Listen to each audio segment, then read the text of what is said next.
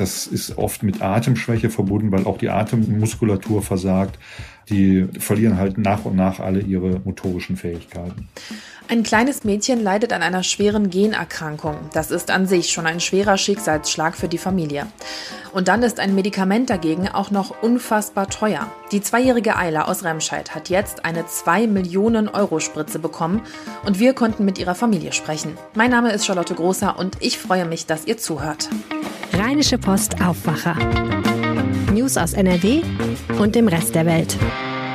2 Millionen Euro. Das ist der Preis für das offenbar teuerste Medikament der Welt.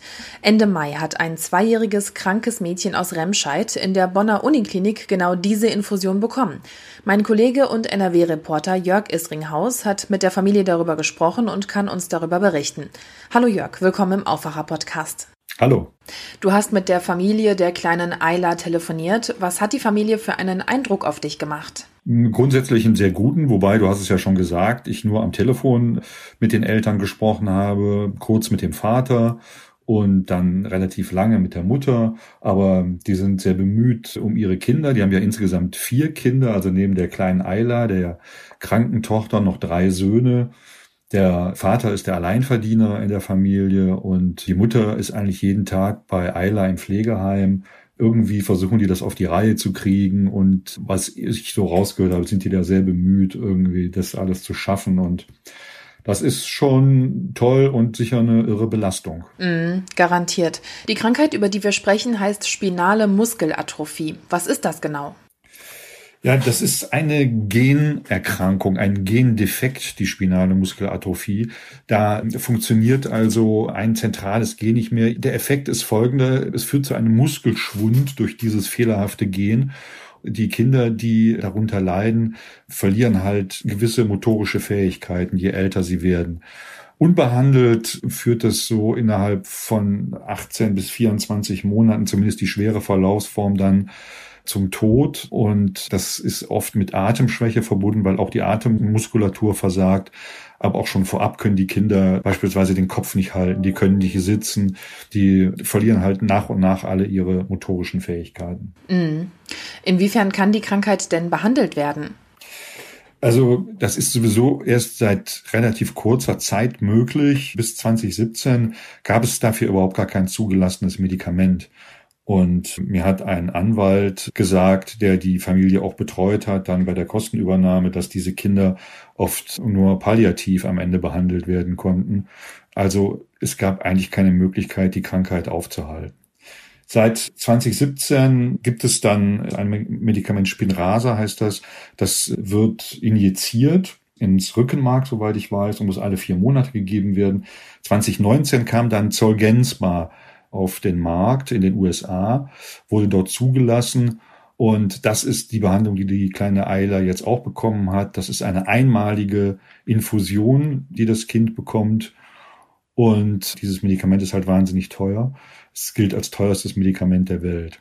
Und es gibt noch eine dritte Behandlungsmöglichkeit. Das ist eine Tablette. Es wird oral eingenommen, muss aber täglich eingenommen werden. Also das sind bisher die drei Behandlungsmethoden, die es gibt. Jetzt hat Ayla vor kurzem die 2 Millionen Euro Spritze bekommen. Kannst du einmal erklären, wie es zu diesem irren Preis kommt? Also der Hersteller Novartis begründet das auch damit, dass es eine irre lange Entwicklungszeit gebraucht hat. Ich glaube, insgesamt ist da mehr als 20 Jahre dran geforscht worden. Dann ist dieser Herstellungsprozess für das Medikament wohl wahnsinnig aufwendig noch dazu. Und eine Argumentation des Herstellers ist es auch, dass diese Gabe ja nur einmalig erfolgen muss im Leben. Und man muss das dann im Verhältnis mal sehen. Auch die anderen Medikamente, die anderen beiden schon genannten, sind jetzt auch nicht irre günstig, sondern da entstehen auch Kosten, sage ich mal, zwischen 300.000 und 500.000 Euro pro Jahr. Das geht ja dann vielleicht über viele Jahre und dann ist man möglicherweise äh, reißt man die zwei Millionen dann auch irgendwann. Also man muss das immer so ins Verhältnis setzen, diesen Preis. In Deutschland gibt es etwa 1500 Kinder, die an SMA erkrankt sind. Und jetzt kommt man unweigerlich zu der traurigen Erkenntnis, dass sich dieses Medikament ja faktisch quasi niemand leisten kann. Was hat die Familie von Ayla unternommen, um das Geld zusammenzubekommen? Ja, das scheint wirklich ein Problem zu sein, zumindest teilweise ist es so, dass die Krankenkassen das nicht so ohne weiteres übernehmen. Das hängt mit verschiedenen Gründen zusammen. Einer ist, das hat mir der Anwalt gesagt, den sich die Familie letztendlich genommen hat. Das ist nämlich auch der Weg, den sie dann beschritten hat, ist der, dass die Krankenkassen darauf verweisen, dass es keine besonders gute Studienlage gibt. Das stimmt wohl auch so. Also die Studienlagen sind der, ist zu dem Medikament sehr übersichtlich. Aber sie argumentieren auch, dass es keine Langzeitstudien gibt. Da sagt der Anwalt dann wiederum, ja, Langzeitstudien kann es ja noch gar nicht geben, weil das Medikament ja erst seit 2019 zugelassen ist. So, es ist also ein, ein juristisches Tauziehen dann auch teilweise darum, ein Hin und Her.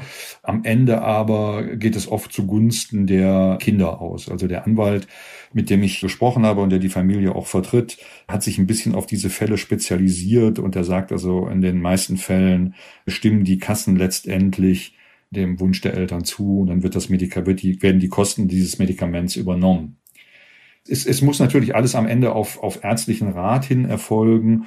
Und genauso muss man berücksichtigen, dass es nur bis zu einem bestimmten Alter Sinn macht, diese Spritze zu geben. Also das Kind sollte möglichst nicht älter als zwei Jahre sein. Je früher es die Spritze bekommt, desto größer sind die Heilungschancen hinterher. Also Heilung in dem Sinne, dass äh, das Kind äh, viele dieser verloren gegangenen motorischen Fähigkeiten wiedererlangen kann. Wie wirkt denn dann genau dieses Medikament? Es repariert sozusagen diesen Gendefekt, wenn man das mal so salopp sagen will. Also es wird ein funktionsfähiges Gen eingeschleust in den Körper, dass dieses Gen, dieses kaputte Gen oder fehlende Gen, defekte Gen ersetzt. Das funktioniert wohl in den meisten Fällen und äh, die Kinder, die bislang damit behandelt wurden, zeigten also eine verbesserte motorische Entwicklung. Die konnten oft schon nach relativ kurzer Zeit den Kopf selber halten. Es gibt, wie gesagt, noch keine Langzeitprognosen oder Entwicklungen, aber es scheint wirksam zu sein. Ayla wird in einem Remscheider Pflegeheim versorgt, hattest du gesagt. Ihr geht es jetzt nach der Spritze tatsächlich besser. Kann sie jetzt wohl bald nach Hause kommen? Ja, die Mutter hofft es natürlich. Die kleine Eile hat das Medikament ja äh, Ende Mai bekommen, also jetzt so für zweieinhalb, drei Wochen. Das ist natürlich noch sehr früh, aber sie, die Mutter sagt, man sieht schon deutliche Veränderungen. Das Kind ist viel fröhlicher, viel aufmerksamer. Es brabbelt so den ganzen Tag vor sich hin und es kann auch schon eine halbe Stunde im Kinderstühlchen sitzen. Das schürt natürlich die Hoffnung bei der Mutter, auch das Kind wieder zu sich nach Hause zu holen und die ganze Familie irgendwann wieder zusammenkommen kann. Jörg Isringhaus, herzlichen Dank. Ja, gerne. Kommen wir zu unserem zweiten Thema. Die Grünen in NRW wollen in den Innenstädten von Modellregionen Tempo 30 einführen und sie möchten, dass Tempo 30 in der Straßenverkehrsordnung verankert wird. Mein Kollege Reinhard Kowalewski ist jetzt im Aufwacher und spricht mit mir darüber. Hallo Reinhard. Ja, hallo Charlotte. Reinhard, woher kommt jetzt diese Forderung? Naja gut, der Hauptgrund ist natürlich, dass wir in drei Monaten Bundestagswahl haben. Die Grünen drängen eben auf weniger schnellen Autoverkehr in den Großstädten und auch in kleinen Städten. Und da ist das an sich ein konsequenter Schritt. Man muss allerdings sagen, viele Städte gehen schon in eine solche Richtung. Also wir haben immer mehr Straßen, wo Tempo 30 ist. Wir haben ganze Wohngebiete. Was die Grünen eben jetzt zusätzlich wollen, ist, dass sie so eine Art, ich nenne das mal Beweislastumkehr haben.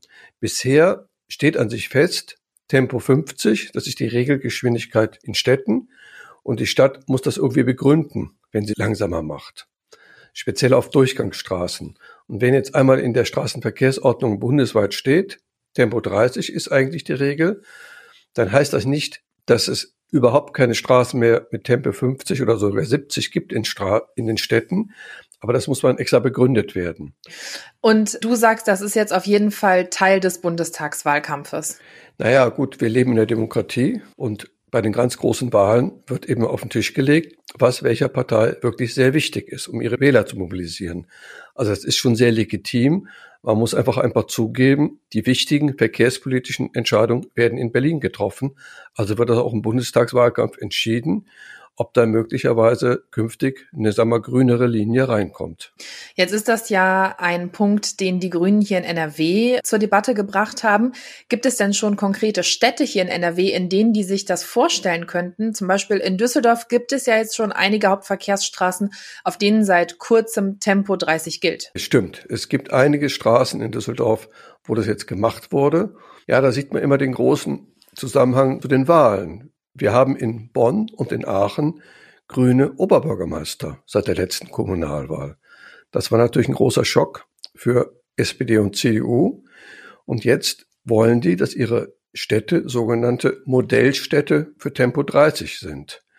Also sprich, das, was sie bundespolitisch wollen, wollen sie dann wenigstens in ihren eigenen Städten machen. Auch in Südwestdeutschland sollte das in einigen Städten geschehen. Das ist immer so eine Mischung aus, ich nenne es mal Propaganda, also es klingt alles toll und irgendwo Realität, dass man eben sagt, okay, wir wollen nicht mehr so viel Vorrang fürs Auto. Wir wollen insgesamt eine ausgewogene Stadt. Mhm. Jetzt kommt diese Forderung ja immer wieder mal auf. Was denkst du, welchen Erfolg man damit konkret jetzt haben könnte? Also ich hoffe mal, ich bin ja selber Bürger, der durch die Städte fährt mit dem Auto, der auch mit dem Fahrrad durch die Städte fährt, dass man, sagen wir, eine goldene Mitte findet. Die großen Innenstädte von Deutschland aber man sieht das auch in Paris, man sieht es teilweise in New York, man sieht es in London, man sieht es in Barcelona. Also es ist der globale Trend, dass Städte lebenswerter werden sollen. Und das bedeutet, dass eben weniger schnell die Autos durch die Straßen fahren.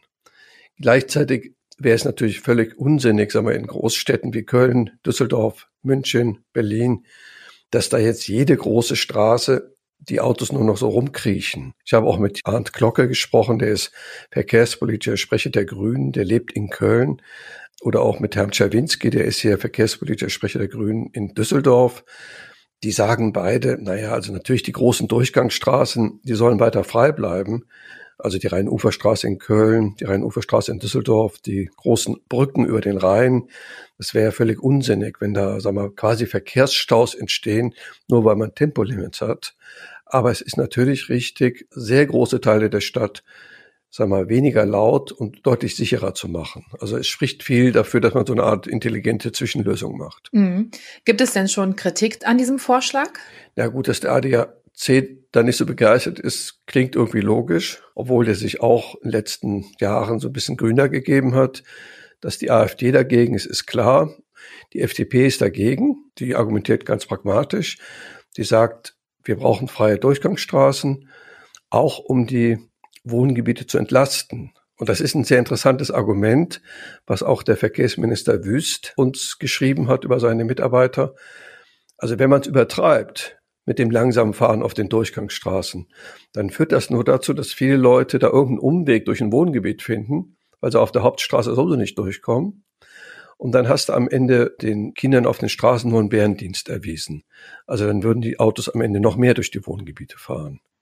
Gibt es denn andererseits auch Stimmen, die dafür sind? Naja, es ist nicht sehr erstaunlich, dass der ADFC, also die Fahrradlobby, das gut findet, weil wenn die Autos alle nur noch 30 fahren, dann kannst du natürlich mit dem Fahrrad besser in der Stadt fahren. Die SPD gibt sich so ein bisschen gespalten, sag ich mal. Die sagen, das ist grüne Propaganda. Und gleichzeitig sagen sie, naja, irgendwie ein bisschen weniger Tempo in Städten wäre schon gut. Also so ein bisschen grün und dann wieder sagen, ähm, freie Straßen brauchen wir aber doch. Okay. Danke, Reinhard Kowalewski, für die Infos und für das Gespräch. Ja, gerne, Charlotte. Der Überblick über die Nachrichten aus Düsseldorf kommt jetzt von den Kollegen von Antenne Düsseldorf. Hallo. Hallo, bei uns geht es heute um die neuen Corona-Regeln für Düsseldorf, die ab morgen gelten. Dann sprechen wir über die Düsseldorfer Oper und dann gibt es noch eine Warnung der Stadt, passend zum schönen Sommerwetter und die lautet Schwimmen im Rhein ist lebensgefährlich. Wenn ab morgen weitere Lockerungen, beispielsweise für die Gastronomie in Düsseldorf greifen, dann gelten auch in der Altstadt und in der Innenstadt neue Regeln. Am Freitag fallen in der Altstadt und am Rheinufer das Verweil- und Alkoholkonsumverbot sowie die Maskenpflicht weg. Dazu Antenne Düsseldorf-Reporter Dennis Lieske. Auch die Maskenpflicht in der Innenstadt und am Hauptbahnhof wird ab morgen Geschichte sein. Das hat der Krisenstab der Stadt beschlossen. Dies sei eine Folge der sinkenden Inzidenzen, heißt es. Von dieser Entscheidung unberührt bleibt die Maskenpflicht in geschlossenen Räumen, also beispielsweise in Bus und Bahn, im Einzelhandel, in Arztpraxen oder auch bei Friseuren. Während die Schilder zur Maskenpflicht und zum Verweil- und Alkoholkonsumverbot jetzt entfernt werden, bleiben Banner und Piktogramme, die appellieren, eine Maske zu tragen, weiter bestehen. Wie geht es mit der Oper weiter? Diese Frage sucht eine Antwort und der kommen wir heute wieder ein Stück näher. Am Abend geht der Bürgerdialog weiter. Es gibt eine Online-Veranstaltung zur Oper der Zukunft. Mehr Infos dazu gibt es ebenfalls von Antenne Düsseldorf-Reporter Dennis Lieske. Es ist das zweite digitale Dialogforum. Heute geht es um das Thema Opernhaus für alle und um die Fragen, was ein modernes Opernhaus braucht und welche Angebote sich Düsseldorfer Nebenoper und Ballett darin noch vorstellen können. Interessierte können Fragen stellen und ihre Ideen und Wünsche mitteilen.